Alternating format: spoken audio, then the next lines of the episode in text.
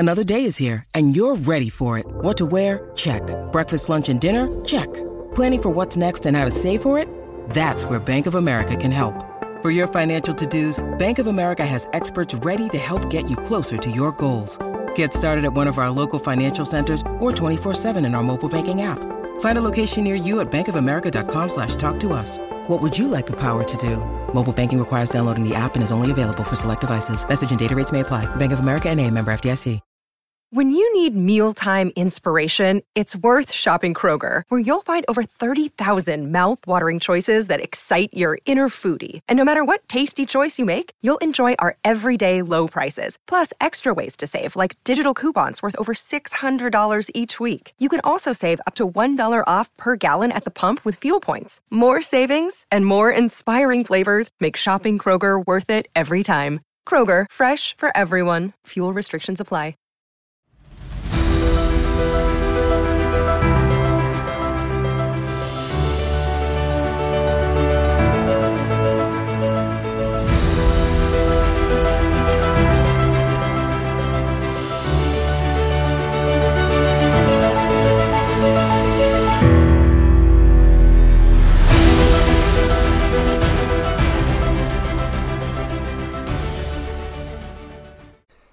Hey guys, welcome back into a brand new episode of Dimming the Gaslight. You know me, my name is Mac, and thanks for coming back for the newest episode. So, what did you think of last week's episode with Tessa? She's a self-aware narcissist, and holy shit, man, not for nothing, I really liked the episode. I'm proud of it, guys. I think I got a very mixed reaction about it. You know, some people liked it, some people thought, you know, they couldn't trust her, which is fine, I get it. And some people said, like, you know, she's very young and, you know, if she keeps going down this road, she can be much more destructive and manipulative. And I think Tessa realizes that. So it's cool. So what happened is that we finished that last episode and it sounded like it was coming to an end. And we just sat on the call and just kept talking. And I said to Tessa, I go, hey, do you mind if I keep recording? And we were talking about my situation and we just kind of like went more into it, and I wanted to pick her brain about me specifically. So sorry for being a little bit selfish, but I wanted to know what she thought of my situation. And, you know, we were talking and I said to her, I was like, hey, can I just hit record right now? And she's like, yeah, do it. And we did a whole nother episode. So I wanted to put it out. It starts at a really weird place because, we're talking about my situation, but, we get into it and it's really cool too. There's kind of a special guest that comes into it that I think you guys are going to love to hear.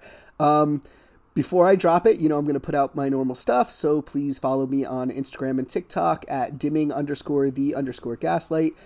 Please send me an email if you want to be a guest on the show at dimmingthegaslight@gmail.com. And keep rating, reviewing, subscribing. Please leave some reviews on Apple Music. If you're listening to this, pause this right now. Go give it 5 stars and leave a review on Apple Music because I want to get more reviews out there, and then, you know, people discover this podcast. All right, guys, check out the new episode.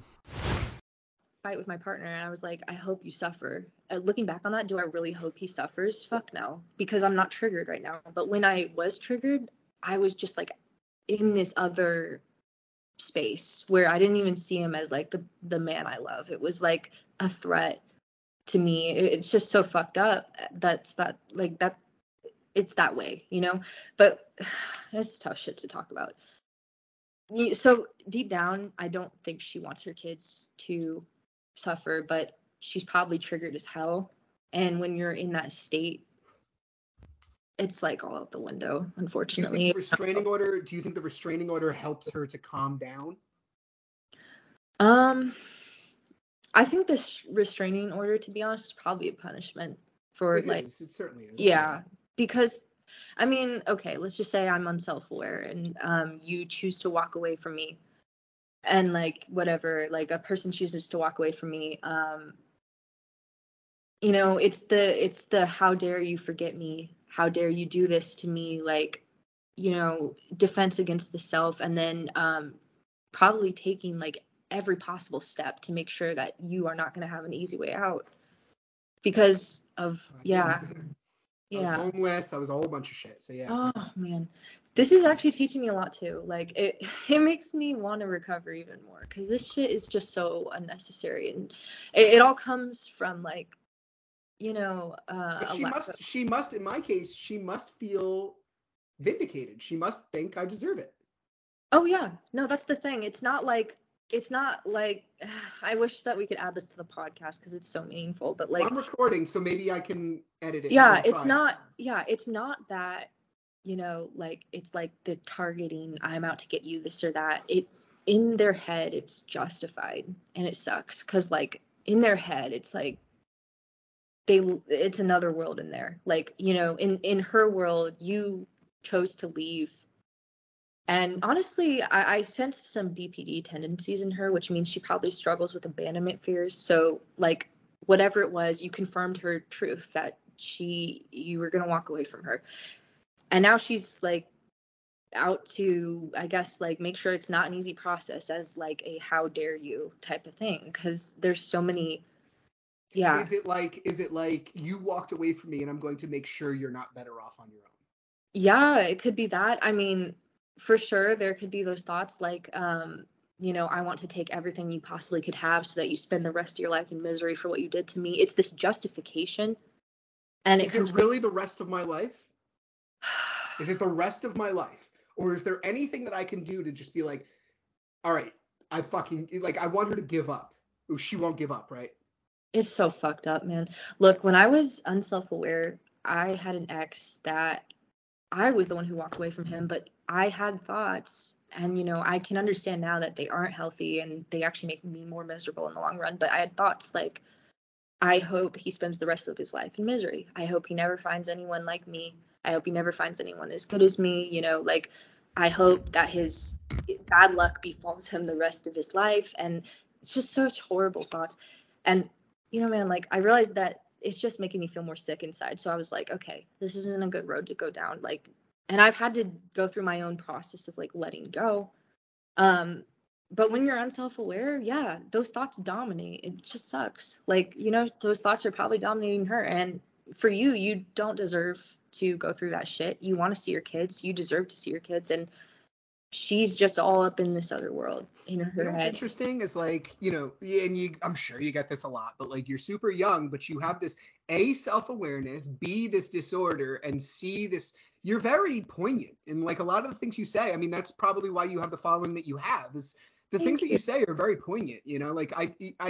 I sense that you struggle with some of the things that come out of your mouth because I feel like you think that you're not articulating them well, but I think you articulate yourself really well. It's the fragmentation, man. Like, it's the chaos inside. I was like, did this come out or did it not? And no, I think you're doing it. Thank you. I really, really appreciate that. Like, you have no idea how much that means to me. Because that's, like, that's my other goal here. Besides fame, which I obviously want, pushing that aside. I genuinely, like, the more that I recover, I genuinely just want the truth to be heard. I want to heal from my own trauma, which means being authentic for the first time, because I spent my life since I was like 12 years old not following authenticity, and that's a long ass time to do that. So I found that like speaking on this genuinely is actually healing to me. That's why I do it. Oh, that goes back to that question, should you believe me or not? People are like, I mean, for me, I'm believing you. Yeah, if people don't believe whether I should or not, I am. If people don't believe me, honestly, man, like that's their choice. Cause for me, this heals me to be open like this. It heals me. And then to hear your story. But you do realize how that's like counterintuitive to a narcissist, right? Or like for what every survivor of narcissistic abuse has heard is like your self-awareness is a needle in a haystack. Oh yeah. And there's a reason for that too. I mean, at a certain age, I mean, kids who become narcissists really went through shit when they were young, unfortunately, and at a certain age you start literally living in delusion just to escape the shit that you go through, and that delusion continues over into adulthood. And I always say like NPD is like a disorder with like a million layers, like a million like labyrinth, like even the person can't find themselves or what they really feel. A lot of the reason why I feel like I say like, am I expressing this correctly, is because I don't know what I'm feeling inside all the time. Or most of the time. And then like you have so many unaware narcissists running around unable to change because they literally are just lost in this disorder. It's fucking serious shit. Like it's a serious mental health. Because like my ex, like to my knowledge, I mean, I know, you know, like she was dumped by ex-boyfriends and stuff like that. And there's a story about like how in high school, she used to tell me that like she dated the captain of the football team and she was pretty, but she was really quiet and all the girls hated her. And these one girls, they put peanut butter under her door. So when she opened the door, her hand was in peanut butter or some shit. Anyway, she played this super altruistic thing. And I always thought like she had a really simple upbringing. I thought she was born with this like a silver spoon in her mouth. And I didn't think it was so hard. But I saw a red flag here too. Can I say something? Go ahead. When I was on self-aware, I literally hated my childhood so much that I made up an alternate childhood for myself, and I would just tell people that, like, it was the real thing. So don't be shocked if she completely lied to you about certain aspects. Maybe she never dated the captain of the football team. Maybe she just wants you to see her that way.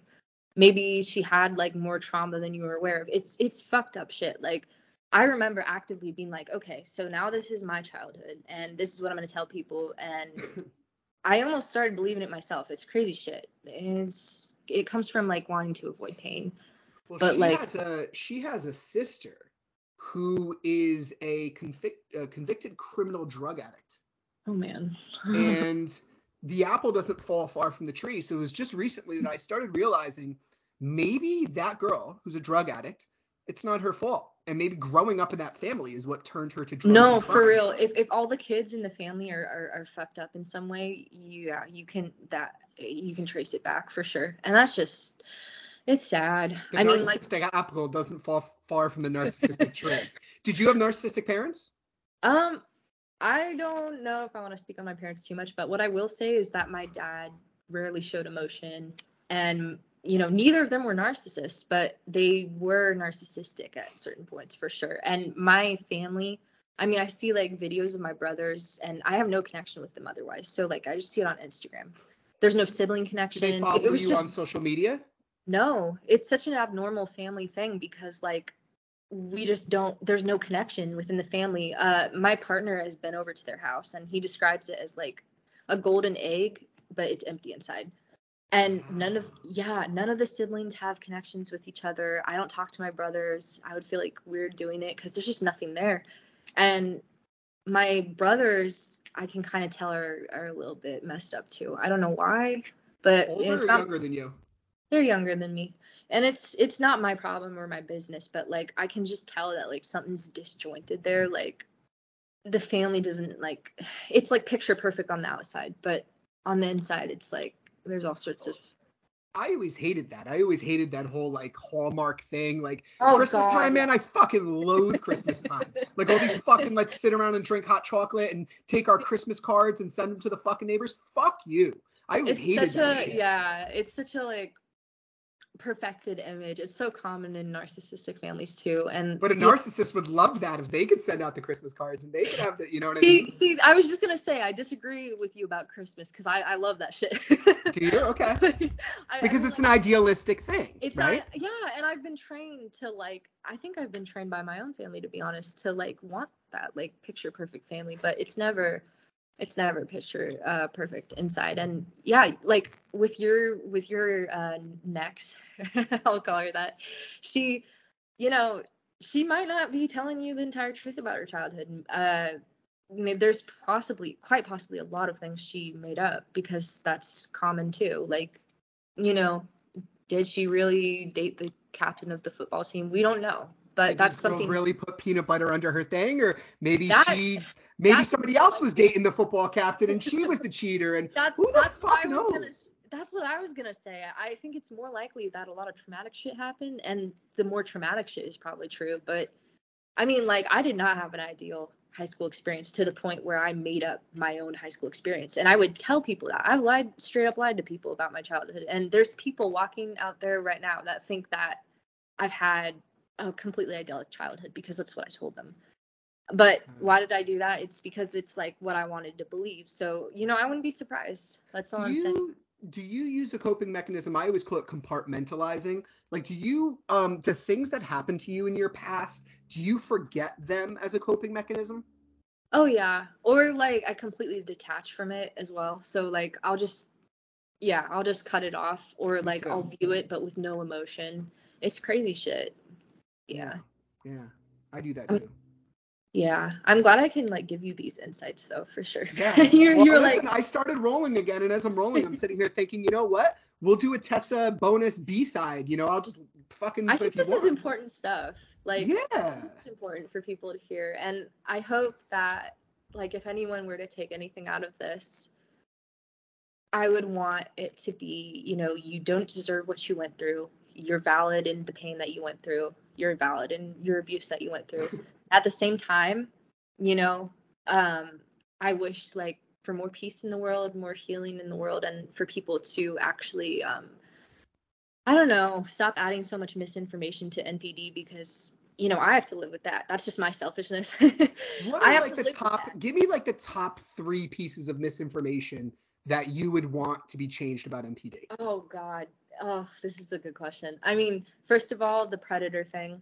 It's so usually so far from predatory. I know it looks that way on the outside, but it definitely looks that way on the outside. Oh yeah, and it looks calculated and predetermined and the whole thing. I always say like my partner used to believe I was out to get him too, until he understood me further, and I was just like, what the fuck are you talking about, bro? Because like I don't do it, it's. I think the reason it looks that way on the outside is because, you know, narcissists are neurodivergent, and you know what that means is like their brain structures are fucked. Like their brain structure is different. So you're dealing with someone who literally functions differently internally, and you're trying to explain something that's almost unexplainable because it's just a chaotic, fragmented deal with NPD.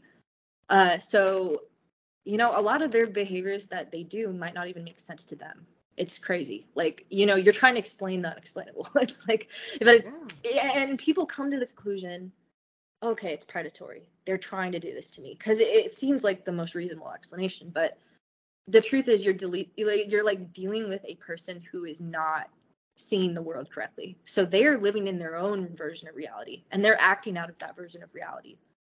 And of course it's going to be confusing as hell, you know? So the only explanation, right, seems to be, oh, they're trying to do this. I don't know. Okay. So predatory is one thing. What else would you like to change about the stigma?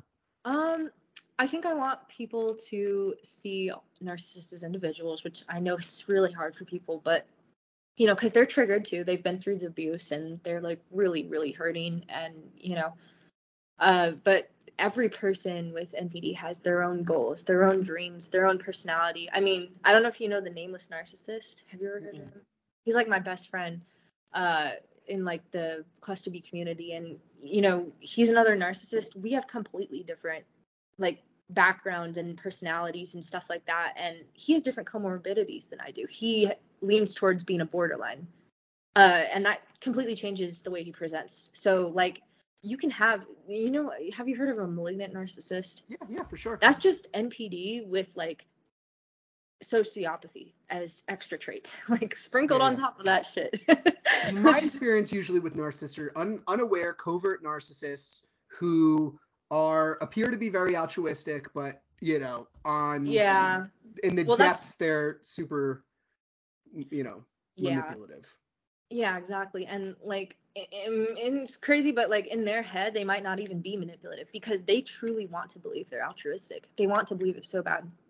I was there, you know, like, where I wanted to believe, like, I was truly a kind person. So, like, when you call them a narcissist or say they're being manipulative, it goes against their self-image. They'll freak out. It's crazy. It's crazy shit. It's okay. Like, so that's 2. I want to hear, but like, because I think this is important, right? Yeah, so it is important. Right. I think that people could see, like, narcissists as they can present incredibly differently, and all have NPD, and some of them can be malignant narcissists, which means they have like psychopathy, or like, how do you pronounce that? Psychopathy, whatever you pronounce it. Psychopathy and sociopathy as extra traits. Those people can genuinely be cold and calculated. However, not all narcissists are that way. Some of them are like me, who just want to cope with, like, you know, the trauma they've been through, get their needs met, but they're confused, you know, on how to do that. They're just, that's like so important. That would be my second one. My third one. Wait, hold on then. Yeah. So then what do you say Okay, so what would you say to me if I say, okay, I just thought of something that happened 3 years ago, and now that all makes sense as to why things are the way they are now. But you're saying that most narcissists are not that calculated. So what do you say to the, okay, so I'll tell you a quick little story, right, that I told in this podcast that got a really good reception. When I first met her, okay, I helped her, unbeknownst to me, move out of her ex-boyfriend's house. Okay. Before that happened, though, her mother called me and out of the blue told me she's never not had a boyfriend. She called me and told me she's never not had a boyfriend. You are overlapping with someone else. Then I helped her move out of her house, her boyfriend's house. And then 5 weeks after I leave the home, she's got a new guy in the house. So when I tell you that story, right, and you're saying they're not calculated, how the fuck does that all line up? Well, to me, that's a good question. I mean, to me, it seems like she's just a person who literally can't be alone. And that's common with a lot of cluster Bs. So maybe she's got that fear so deep that she is willing to set people up as like, okay, I'm moving from this person to the next person, but it's like a safety bridge. So like, it's all like based on trauma in my opinion. But I like how you said in the other episode that like, she's not going to keep me around because I already see her in the negative light. That's already damaging her image. So and she's not going to keep me around. Exactly. There's that too, unfortunately. And, you know, she probably had, it's completely possible that she had that other next guy lined up. Yeah, for sure. But that's because of like, I mean, it's not a good thing to do. First of all, I agree with that. It's not moralistic, but it's because she's probably thinking to herself, well, I can't be alone. So I need to have backups. And seeing people as resources is an issue with a lot of NPD. Like, seeing people as resources, unfortunately. You don't want to call them supply? No. What's the difference between resources and supply?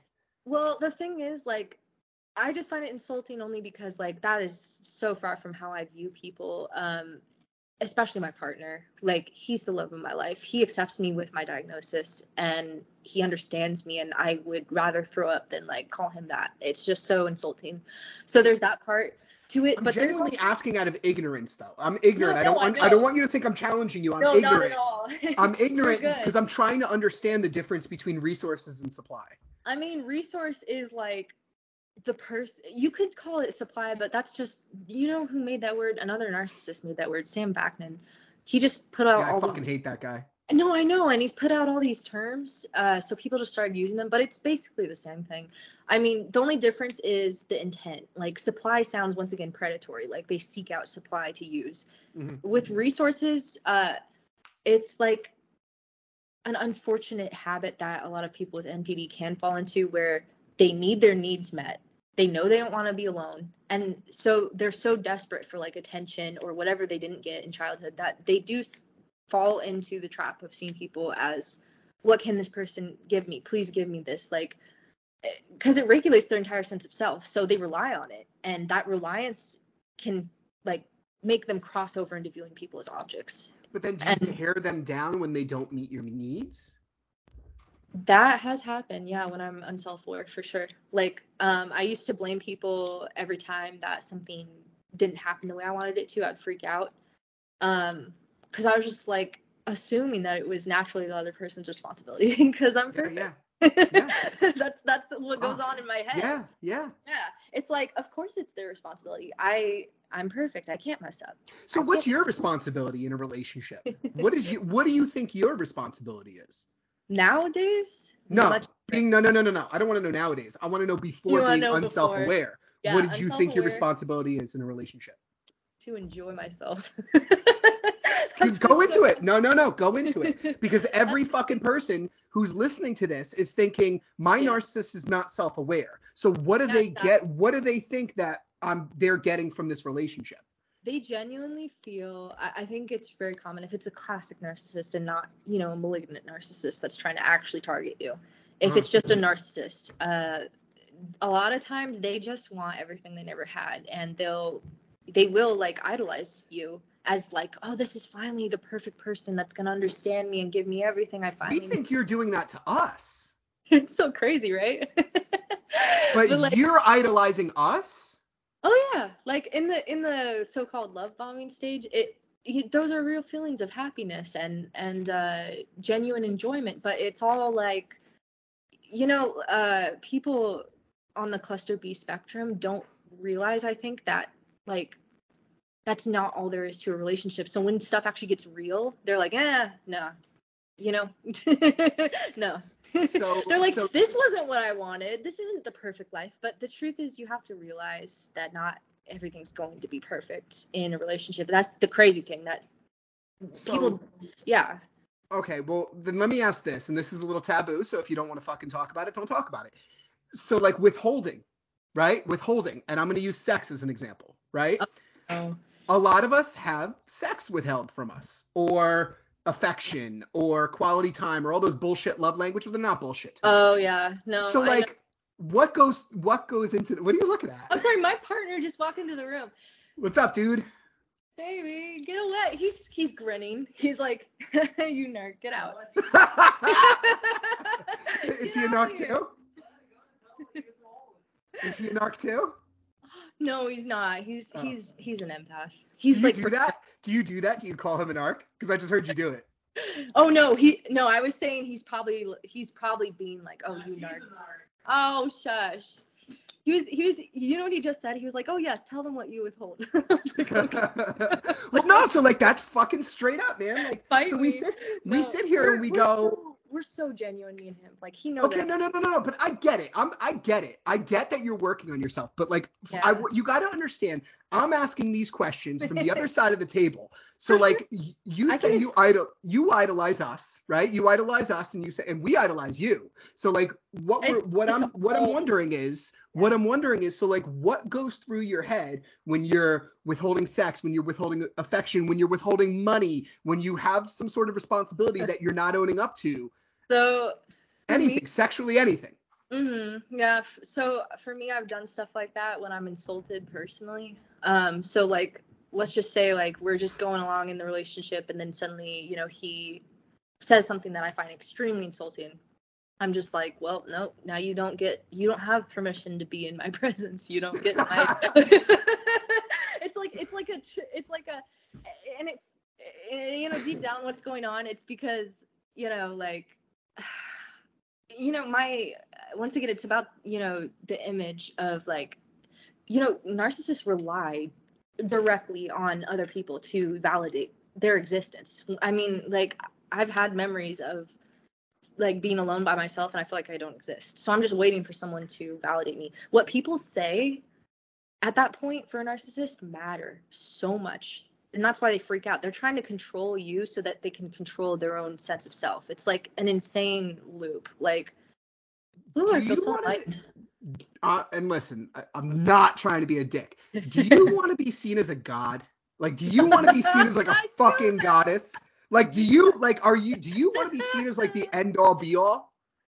Yes. But like we think that we treat you like that. I know, it's so crazy. And you say that we don't, and we're like, because you still want more and more and more and more, yep. And more and more and more. And like, I don't have anything left to give. I know. Oh God. I reached that point in my relationship too, where we actually had to take a 6-month break because we were fighting every single day, and he felt like he couldn't give anymore. He was just like so drained, so tired. It was a bad time. And once again, my response to that is it's up to the own person, like the narcissist in question, to go through their own healing, to go through their own self-awareness journey. It's not up to you to give them all that, because it's never going to be enough. They have to. I love how you say that, because you take the responsibility off of. What do you want me to call us? Empaths? I mean, empath is really just a term for like someone with hyper empathy. So yeah, I know, but it makes me, when I say I'm an empath, it makes me feel like you think that I'm hearing, or it makes me think that you're hearing that I think I'm a victim. So I'm not trying to like. No, very different. But like, okay, but like, so what I'm saying is like, I don't know. I lost my train of thought. Yeah, let's go back to that. You were saying like, as an empath or. Fuck. I don't know what I was gonna say. Oh man, probably would have been so good too. We're getting content out. I really like this content. It's good stuff. I think we were talking about like love bombing. Like, well, we were talking about how you want to be seen as a god, and keep filling you up. We keep filling you up, and we feel like it's never enough, and it's never. Yeah. Oh, I know what I was gonna say is that you. So what you do is you think, like you're saying, you took a 6-month break from your relationship and to work on yourself. My narcissist would never fucking do that. So, well, the thing is, I was still unself-aware at the time. So I wasn't actually working. So in that median time, did you become self-aware? Is that what it was? Nope. But Tessa, you're such a fucking, that's a needle in a haystack. That's not what most of our narcissists are going to do that's listening to this. Well, here's the thing. I can explain that, though. So when we took the 6-month break, it was his request. And I was originally really upset at it, but he's always been. Did you have a narcissistic injury to that? Yeah, you could say that. Your eyes, for anybody who didn't see you, fucking hell. Yeah, you could say that. So I was just like, oh, well. But, you know, like, I mean, I accepted it because there's always been something so special about my partner. And that's why, you know, I want to marry him and end up with him. And it's why I'm willing to change some of my behaviors to make sure he doesn't get hurt. So I was willing to wait for him. And I went off. I didn't just, like, do nothing, though. I was in an open relationship, so I went off with other people, but I was willing to wait. Did I actually self-reflect during that 6-month period? No, not at all, because I wasn't self-aware at that time. It was just me, like, complying with his request to do that. Wow. I really did care about him. And, yeah, you know, it is, unfortunately. Were you no contact in those 6 months? We started out that way, but he came back. He couldn't help himself. But you said he couldn't help himself. You said you hate the Hoover term, right? So like I know. I didn't reach out to him during that time because I was trying to like prove that I could I don't know. He said but did that feed your ego when he came back to you? Yes. Fuck yeah, it did, right? You're funny. For sure. But I mean, well, I'm just being honest, but it was more like I mean, we didn't end on terms where it was like, you know, we're never going to see each other again. He was just like, I need 6 months and then I'm going to see you again. But he was starting to talk to me at like 4 months and yeah, it did. Does he want to be honest? Does he want to come over and talk? No, he's too shy, I think. Right, I mean, he could. Baby, do you want to come onto the podcast or no? Look, Bumble knows you're exhausted by dating. All the must not take yourself too seriously, and 6'1" since that matters, and what do I even say other than, hey? Well, that's why they're introducing an all-new Bumble, with exciting features to make compatibility easier, starting the chat better, and dating safer. They've changed, so you don't have to. Download the new Bumble now. Oh, shit. Do you want to? We have some questions for you, I think, right? Yeah. Do we? Fuck, man. I don't know. We're just seeing where it goes.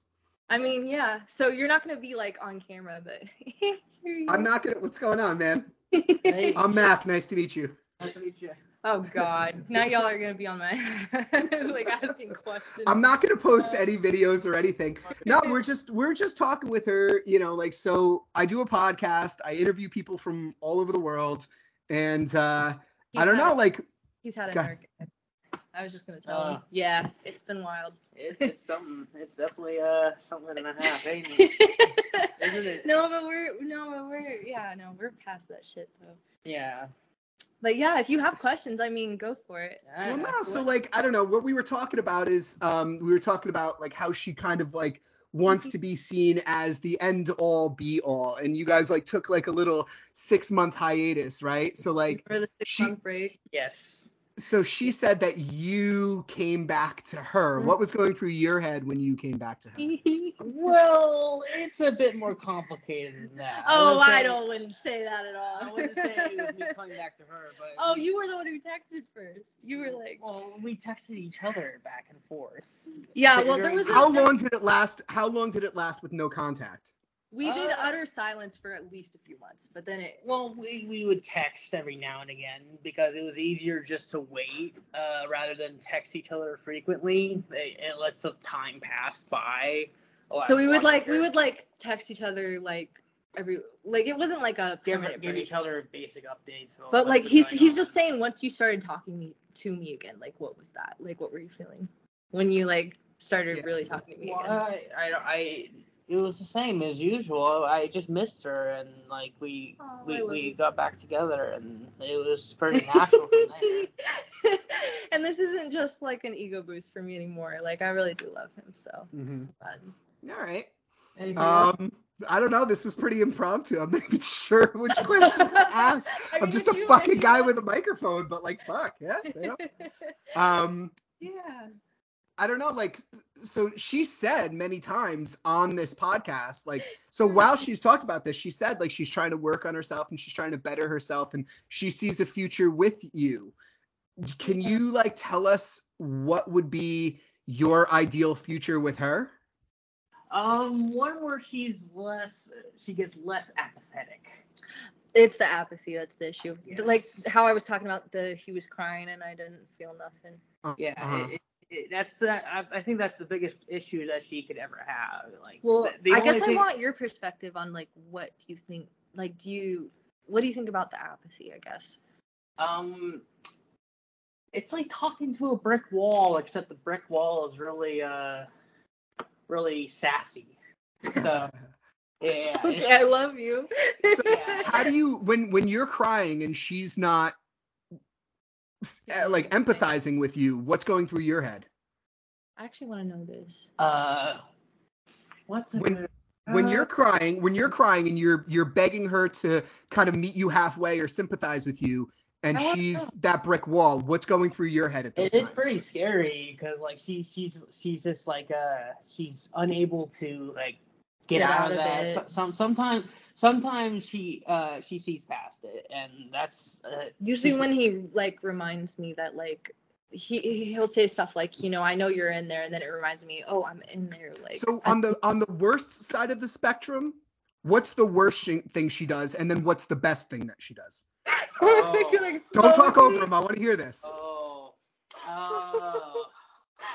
What's the worst thing she does? I don't do that crazy shit. You should have heard about his ex. I want to hear what he says. No, I want to hear what he says. Probably the worst thing she does is when God, that's a good question, actually. I can't really think of anything specific, but it would be just her apathy. The complete lack of... It's not just apathy towards me. It's apathy in general. And then what's the best case scenario that you can ask for? I think he means like also like the things I can say when I get in that mode because I can be pretty. Oh God, yeah. She just doesn't care. She'll say anything under the rainbow, and she I've taken it as like, oh, she's just in her apathetic mode. Yeah. I get it because every victim of narcissistic abuse has lived through that. But my question, okay, so that's that, right? But so you said like he says, I know you're in there, and that's good advice. Maybe that would work on some of our narcissists. But like, what's the best case scenario you can ask for with her when she's disconnecting like that? Well, when I get through to her, that's the best case scenario. How is what I'm asking. Oh, I don't know how. We're trying to figure it out. Yeah, I'm. He wants answers. Sometimes I'm able to like say a specific thing, like, oh, remember when you said this, or that kind of thing. Oh, it's, like remember when we were like lying in bed, cuddling together. You know, he said something like, you know, I'm your partner. You know, I'm your empath. Like sometimes that works, but not always. When it does work, it's subjective, like we were saying before. Yeah, it's entirely subjective, and she when she does break out of it, it's like snap of the finger. She's broken out of that mood. She suddenly feels guilt and like Would you say I feel guilt? Yeah, I would say you feel guilt during the when you finally break out of it, and then you realize what a piece of shit you were being. Oh please, wait, can I ask something? Like genuinely, I'm curious. Yes. Did I always used to be like that? Or has it been like a process? What do you mean always been like that? Like when I would break out of it, did I used to show so much emotion or like saying like I love you? Well, you only started breaking out of it semi-recently. It's been a process. About a year ago is when you started actually being able to break out of it. What did I do before? You would just stay in it and you would justify it. Oh, lovely. Okay. Yeah, exactly. Okay. This is all par for the course, though. Like, yeah, listening to you guys, anybody who's listening to this is going to sit back and they're going to go, yeah, like, fuck. But, like, while I was listening to him, too, I'm thinking, well, so now I take responsibility is what you're saying. Yeah, you take responsibility for it. Oh, okay. Well, so, like, but when someone listens to this, right, from the, like, the empathetic side of you, is, like, we're going to sit there and you go, okay, you snapped out of it. But you're snapping out of it because maybe you have something to gain, or you're taking, I know you hate the word supply, but you're snapping out of it. And you're saying, you know, I want you as my partner. I'm your partner. I love you. And you're taking that and you're receiving it. And that's what makes you go on. Because I truly love him. And we've had this whole process where I don't think we were really in love in the first 2 or 3 years, but it turned into true love eventually. Now, I wouldn't say it's a issue of her, in order to break out of it, I don't think it's she needs an incentive of, like, she gains something out of it, because she ends up feeling guilt as a result of it. But that's only because, like, I feel like she's very self-aware and, like, she's. I didn't used to do that, is what he's saying. Exactly. Yeah. It's been a process. What I used to do is I would stay in that mode, right? And you would justify. I would justify what I did, and then I wouldn't feel anything. You don't justify it anymore, but you still get into that mood. So I think it's something that's. It's a process. It's more than that. I think it's an issue that it's one of the worst parts of narcissism in general, is that you get into moods of utter apathy, where. And for some people, I would assume that it would be, they don't want that. It's not nice to feel like it that. Doesn't feel like good on the inside. No. So how did you feel when she was diagnosed with narcissism? What was your immediate thought process? Did you like, go and educate? I fucking knew it. He said he knew it. That's exactly what I said. I fucking knew it. I knew you were. Oh, God, I forgot to mention, he would call me a narcissist, like, before I was diagnosed, and I would take offense to it. So it's been a process. I guess, yeah, we already knew by that point. Yeah. You already knew by that point. Yeah, absolutely. I absolutely know. Wow. It's crazy. So he was already educated. See, narcissism is such a buzzword. He's smart. He clearly is. Well, narcissism is such a buzzword these days that, like, people, you know, it's on the tip of people's tongue. I feel like a fucking idiot that I didn't know. Yeah. I mean, like, for him, he grew up with people in his family, and he said 2 months in, right? Yeah. He knew something was off 2 months in. Like, but he stayed with me because he wanted to give me that love. And, you know, it's the empathetic way. Like, you want to give someone what they never had. So, what is it? Oh, I'm at 3%. Go give him a try. Oh, you want to keep going?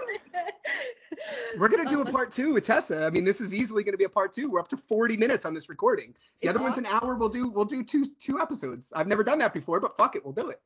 Yeah, it's good content. I feel like we found a rhythm, like, halfway through, where we were like, okay, this is helping your side of things and it's helping my side of things. And yeah. Yeah. Listen, the only thing is like, no one knows my face. No, I need this. You can't. Computer. Tessa, listen to me. You cannot post this or anything because nobody knows my fucking face. And like, no, I'm not gonna do it at all. They only know my voice, you know. Like, Thank you for telling me that, though, because I was going to be like, oh yes, I went on. No, you can't. I won't. Can't. All right, thank you. You really can't, because like it's a long story. I can't. About. I didn't used to want to post my face at all, so I totally get that. Like, no, it's more so that I'm in a custody battle and this cannot get out. Like, this can't get out, you know. For sure. I don't want people coming after me for that. I'm going to stay out of that one. Yeah, I mean, I'm in a big legal battle, and yeah. And by the way, genuinely, you're a really cool guy, and I want to just say that I hope stuff works out for you and your kids, because that, once again, that taught me so much about how I don't want that with my relationship. Like, it's just... Well, okay, so here's a question I can ask, and right, and like, I'm doing this from my side of you, but people can relate to this, right? What goes through your head? Let's say, hypothetically, right? And this is just a scenario, but this can apply to people that are affected by your disorder, right? Yeah. What happens, like, for example, I have panic attacks. I think about, does my son blame himself for me not being around? Do they miss me? Do I, you know, and they're going to get stolen from me. Are they going to end up in a foster home? And my brain goes down this horrible rabbit hole. as a narcissist, and I'm going through that, how do you have any, there's no mercy from my ex. There's no mercy. She's not letting up. Because she's so triggered, man. That's the difference. Me looking at your scenario, my first thoughts are, I don't want that with my relationship. Dear God, please let me like have a happy family. But for and the listener who's listening to this, yeah, go ahead. Yeah, no, I was gonna say number two. You know, I do completely like understand your situation. I hear your pain you're going through. I just think that the reason your ex doesn't feel that way, unfortunately, is because she's triggered as hell by everything. And she's not self-aware. And she's triggered once again by... plugged in now? Oh, yeah. Could you... Right, oh, wait. Sure. Let me see. Actually... So she's not self-aware. She's not self-aware, and she's still triggered by the fact that you're trying to move on. That's the truth. They don't, like, a lot of narcissists don't want you to forget them. I'll tell you what, my fucking life is awesome. Like, my life fucking rocks. If she listens to this, dating, she'll like be crying. Oh no, she doesn't know, and I'm so scared. And you're a narcissist, so you could fucking throw me under the bus. Like, oh God, no. But like, yo, listen, like my life is fucking dope. Okay, like I get to talk to a lot of survivors beyond just this podcast. You're truly living now that you don't have to live under that bullshit. Yeah, like I have a kick-ass job. I'm dating, you know, like I'm doing that would be fucking cool shit. And my life, I used to tell her, and this used to drive her fucking crazy. I would say life is better when you're not around. And it's the fucking truth. And now I know. For the listener who can't see her right now. He was cringing too. Well, off camera, her boyfriend's cringing. But for those of you who can't see Tessa, I just said, my life is better without you around. Tessa made this O with her face. Her eyes got real big. She's laughing now, and she's got her hand over her mouth going, you just fucking murdered her ego. Right? Yeah. Life is better without her around. I would rage. I would lose my mind. That is the cruelest thing you could probably say to a narcissist. But at the same time, what has she done to you? A lot of fucked up shit. So let's. I mean, I was physically, sexually, emotionally, psychologically, financially abused for 9 years. Okay, so yeah, therefore she obviously deserves it. Let's be honest. Like, she certainly deserves it. There's never a question in my mind. That's the other thing. That's horrible. I mean, she needs to at least like. In the best scenario, she would hear that and be like, okay, what can I do to make him feel better around me? But no, she's going to take it as an insult.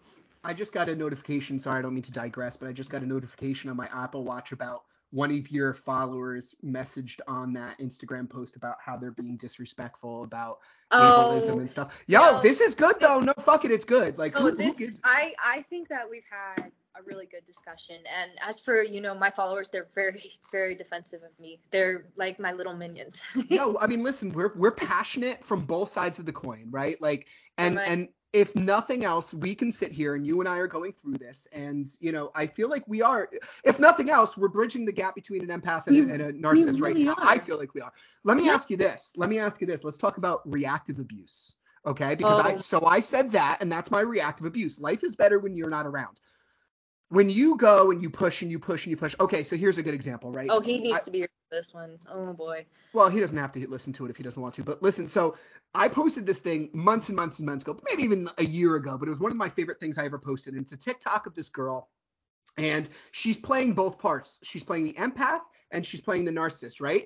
But she comes on the TikTok and she's going, fuck you, fuck you, fuck you, I'm out, fuck you, fuck you. And then the camera twists, and now she's playing the part of the narcissist, and she's sitting there with her arms folded going, see, why are you acting like this, right? So what do you say for the narcissistic abuse? And then when the reactive abuse comes out, A, how does that make you feel? B, how do you justify it? What goes through your head when you're justifying your actions for the reactive abuse that comes back to you?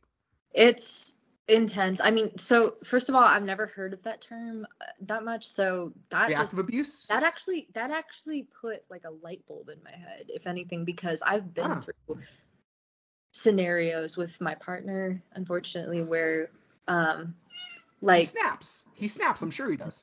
He does. But now that I'm thinking about it, I'm usually in that situation saying like, oh, really? Like, this is how you are now. You know, you're the horrible one. And I'm wondering, like, it's, you actually just made me like think about all this, because I've never thought about this stuff before. I think it's very possible that could be a thing, like where Tessa's 100% a thing. You want to explain that to me more a little bit? I'm trying to. Okay, so reactive abuse, right? I would call her ugly. I would say you would be like. I'd say you're ugly. Your sex is weak. I would say she had a mustache. I would say her family sucks. Her. You went in. Oh my god. I fucking would rip her. I would rip her. But I never hit her. I never hit her. I never punched a hole in the wall. It was my verbal abuse is what I would do. But like, how did you get to that point? I guess it's like, is that what you're saying? Is like she did really horrible shit, and then you got to that point. Yeah, months and months of rejection. Well, no, sometimes it's fucking just days of rejection. Sometimes it's hours of rejection. I don't know, but it always comes down to rejection. It was like, I fucking want you so bad, and it's not just sexually, but I want you so bad, and then it gets to a point where it's like, come the fuck on, like where are you? Meet me halfway. So you get really it boils over. So when I'm in situations like that, to be honest, I mean, I'm just reflecting on this for the first time. I feel like, you know, he's truly been like the one in the wrong. Like he's the terrible person. I feel like justified in that. But then I'm starting to think, like, is it possible that he was just pushed to that point? Yeah. Totally. Yeah. But at the same time, I want to say that, like, I think the danger of that mentality is like thinking that as an empath, you've done nothing wrong in the relationship, that you've never been yeah, exactly. So if you can get pushed, because he was pushed to this point like once maybe, where he's really just thought he did like absolutely nothing in the relationship, and then it was all me.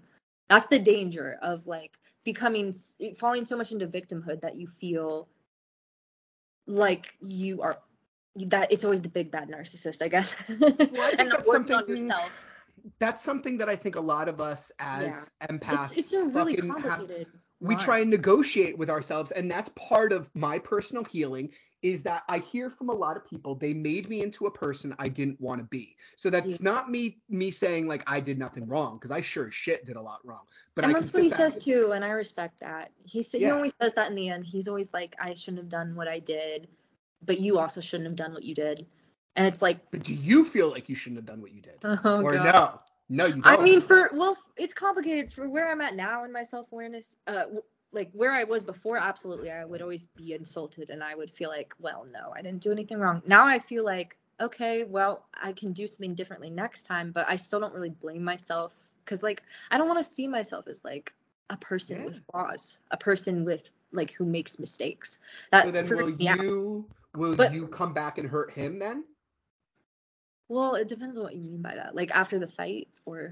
Yeah, because you don't want to see yourself that way. And he'll admit, well, I shouldn't have done that, but you shouldn't have done that. So well, no, nowadays, no. I try to process it in a way that's okay with my sense of self, where I'm like, okay, I should do something differently next time just because I want the relationship to work. But when I think of my actions, I'm just like, well, you know, I couldn't have known any better, so I can do differently next time. But is it really my fault if I didn't know any better? Like, you know, I'm doing incredible with like my self-awareness already. Like, I'm incredible. No one else can do this and that. Like, you know what, though? I intellectualize it. You're doing a lot of really good justice for the before and the after narcissist, because like for your audience who's listening to this and the self-aware narcissist, they're going, yeah, Tessa, fuck yeah. And like and like for the other side, for us who our narcissist is not self-aware, we're sitting there and we're going, well, you're validating what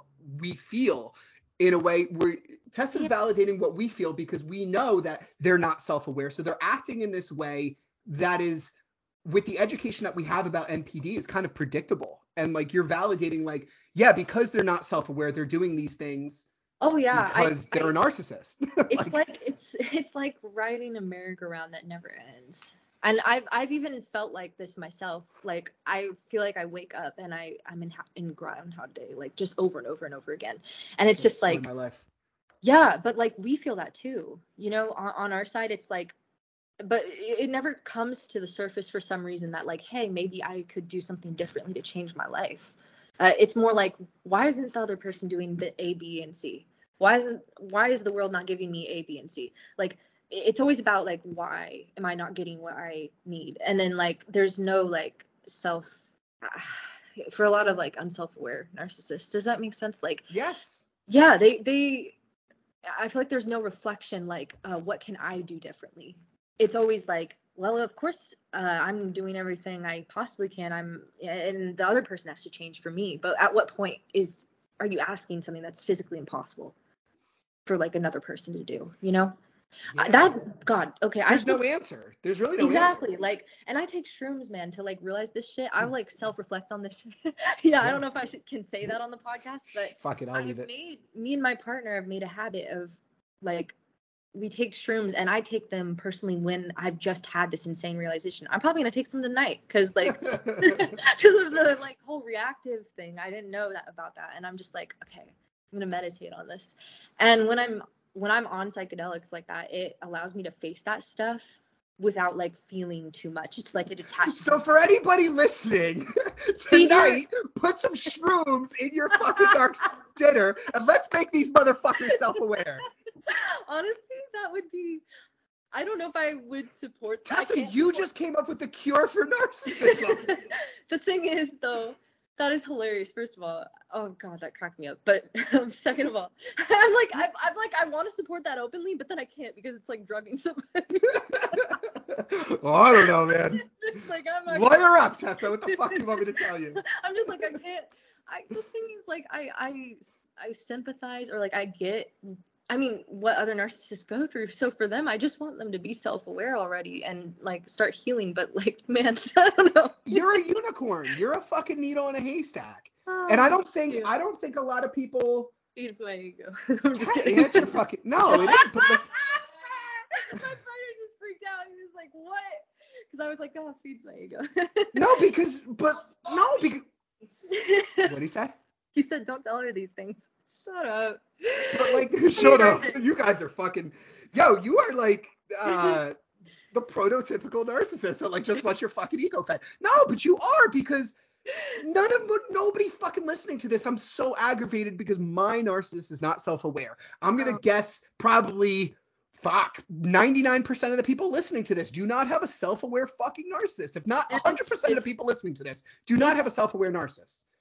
And I get that. It has taken me years to get to this point as well. It sucks. It really does. I wish I could personally help other narcissists become self-aware. I don't know how I would do it yet, but, like, regardless of, like, not drugging them, I'm just kidding. But, like, you know, honestly, it's a fair idea. I don't know, but, like, it's not a fair idea at all. All right, I can't say that. You know, because in my perspective, I just want them to be self-aware so bad. And shrooms has helped me. But once again, it's not going to work for everyone. I want to put a disclaimer there. We can't promote shrooms too much. No, sorry. We can't. It's disclaimer, like, solid disclaimer here. It is not for everybody. And it doesn't work for everybody. So for me, it helps. It's just my personal experience. But what I was going to say is, like, God, what was I going to say? About, like, people who have mostly unself-aware narcissists or. Yeah. Yeah. What was the question? What were we talking about? No, I was just saying, like, yeah, 99%, most people, if not 100% of the people listening to this do not have a self-aware narcissist. And that's, yeah. That's, people would sit there and they go, if they were, maybe we can make this sort of headway. But the only thing I can think of is the fuck out, because you have no chance. I'm sorry, exactly, but you don't. Exactly. And it sucks because people come into my DMs and they're like, how can I make it work? What can I do to get them to be self-aware? I always tell people, I think from what I've seen and the narcissists I've talked to, which has been over 100, you know, self-aware narcissists, it takes a major life event to shatter, like, permanently shatter the bubble of whatever, you know, delusion or whatever's going on that you're living in as a narcissist. It takes a shit ton, and it can't just be a one-time event. It has to affect them daily, so that they're so miserable they want to seek help. They want to go. The thicker the bubble, the harder it shatters. Yeah, the thicker the bubble, the harder it shatters. And for me, it was all in one night, and I developed PTSD because of it, because I was so traumatized. And then the PTSD was haunting me to the point where I was like, I'll do anything. I'll go to therapy. I'm having, you know, suicidal thoughts, to be honest, like crazy shit. It got really dark before I was finally like, okay, no, I can't live like this. And that's unfortunately when I think a narcissist would seek help versus a partner saying, please do this for me. Go to therapy for the kids or for anyone else. Like it has to be a self-realization. It has to be like their life is completely like eradicated, like shattered. Maybe like it doesn't have to be psychedelics. It could be like the loss of a loved one. Like maybe the loss of a job that they can't like deny was their fault, you know, or something. Funny? It's crazy. Yeah. God, you know, it's funny as I'm listening to you. Have you seen on my Instagram how I post a song of the day? Yeah, a little bit. All right. So your song of the day, I'll let you choose. But I'm going with Man in the Mirror by Michael Jackson. Do you know Man in the Mirror? Okay, that's a good one. Man in the mirror. Yeah, dude. My partner's dancing. He's like, that's actually a really good one, to be honest. Yeah. Fuck, it's, man. It's intense.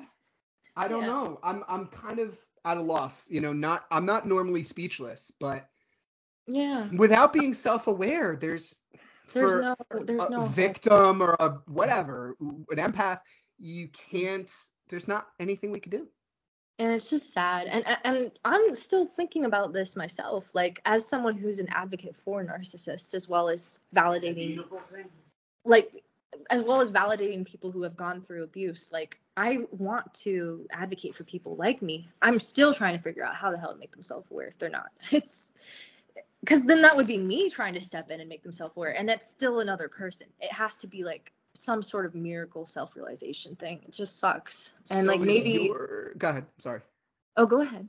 No, so is your advocacy, is that through social media? Is that what your plan is? Like, yeah, I talk to so many narcissists and also borderlines with narcissistic traits and just anything to do with NPD. I talk to so many of these people like every day, and I love them. Like I love my community, and I just, I mean, I want to grow my platform to the point where maybe I'm doing live events or I'm speaking out on a broader level where more people can hear this, because it, you know, besides the fact that I want to be famous, the actual content is so important to understand, because like maybe someday, who knows, I could get more narcissists into therapy somehow, like through some method unbeknownst to anybody yet. Like we don't know. Right now I'm at a loss though, because people are telling me like it seems like my narc has hit rock bottom, but yet they're still doing denial behaviors. They're still lying. It's like, no, they really haven't hit rock bottom. Not really, not truly. It almost sounds like an addict or like an alcoholic or a drug addict who like, you know, like, fuck, man, you're homeless. You know, I work in New York City and I pass like people on the street. They're living in a cardboard box. They got fucking, you know, no soles on the shoes, and they're still shooting heroin on the side of the street. They're still not at fucking rock bottom. They're still not at rock bottom. It's insane. And that's kind of, you know, it's kind of like what it sounds like. You know what I mean? Like it doesn't matter if your life's falling apart, if you got legal issues, you got this, that, and the other. It's like a true psychological personality change. This is why, like, it's a serious mental health condition, because it actually is really fucked. Like, you know, I've had people, because like with people without a diagnosis like that, you could maybe talk to them about it and see if they can, like, it feels more like a rational conversation. But with an unself-aware narcissist, they're lost. They're just lost. And it sucks. Every time I have to tell people in the DMs, it's like, unfortunately, you're probably not going to get them to be self-aware, and you should probably get out. Because, yeah, you know, they have to do it themselves. And you're just sitting there. You're sitting there. Go ahead. Yeah. Oh, well, they're usually in the situation, they're just sitting there taking a bunch of abuse. And it's like, how long are you going to be okay with that? Yeah, you know? But then put yourself in our shoes. So then we just took all this fucking abuse. Then we go and leave, and now we have more blowback. That's what's so scary. So it's like, what the fuck? Listen, I'm talking to somebody now, and I'm not going to name anybody's name on this podcast, but like you said, you love your community. I love my community. There's somebody I'm talking to that I've been talking to now for over a year, and I, you know, my platform has grown a little bit, but I remember this person from the beginning, and I actually saw a post she did the other day, and I reached out to her, and I was like, hey, I see that you're having some troubles or something, you know, we can talk about or whatever. And she said, like, I'm sorry, like she felt like she hadn't like let me down. She's like, I still am in this. I'm worried about losing my kids. I'm worried about all this kind of fucking shit. to me, there's like a common denominator where it's like there's kids in the picture, and then there's more like human beings that are. But you're never ready. You're never ready. As somebody who did lose their kids, I mean, I haven't lost them completely, but I have jumped through like hoops that are 1,000,000 feet tall to see my fucking kids. You're never ready. It is a cliff you have to jump off without a net. The coping mechanisms.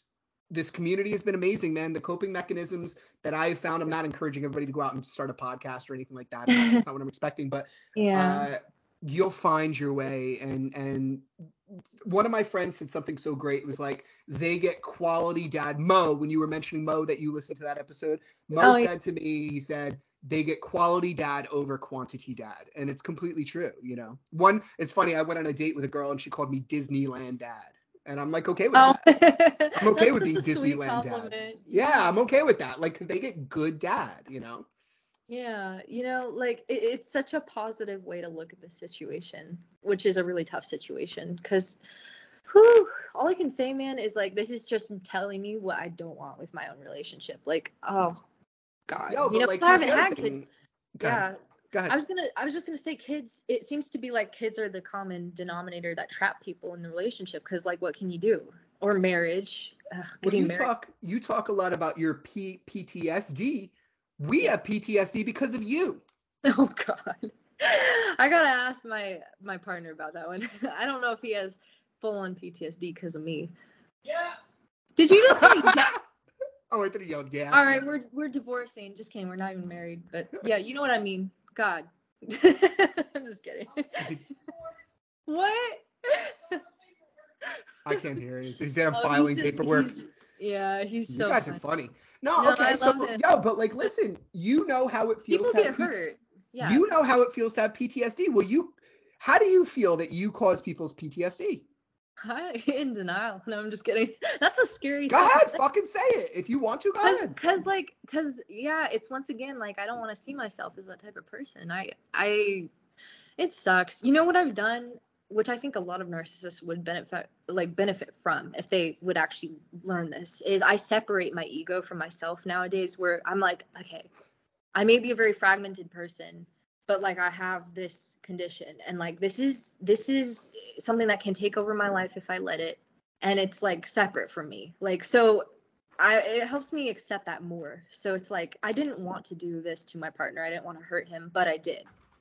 But like, it's because I have these defenses because of a trauma, like a traumatic childhood I didn't ask for. I like reframe it. And that would help so many narcissists like take the weight off of like, because there's so much defensiveness, like, you know, it can't be their fault. Does that make sense? Like, they can't. Well, if they could just see it that way, they would be so much less defensive, I feel like. I used to say about my ex, like, she's gone so far down with this image or this shell. She's gone so far down the path that it doesn't make any sense for her not to keep it up. You know what I mean? I know. That's what's so fucking scary about this shit. 'Cause like, let's just say I self-realized when I was 40. I don't think it would be the same, or like 30 even. It would not be the same. No. See, part of the reason why I feel like I was able to be like the needle in the haystack, the magic unicorn, whatever, is 'cause I love that shit. I love that shit, yeah. But like, it's 'cause I'm so fucking young. Like, if you let this shit continue, it just gets worse, man. Like, I feel like. And it's sad. It is. It's weird.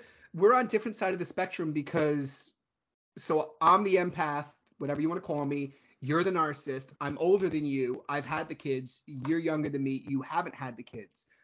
I don't know where I'm going with this necessarily, but like we're just like different. We're at different perspectives of it, but but like, is there a but there?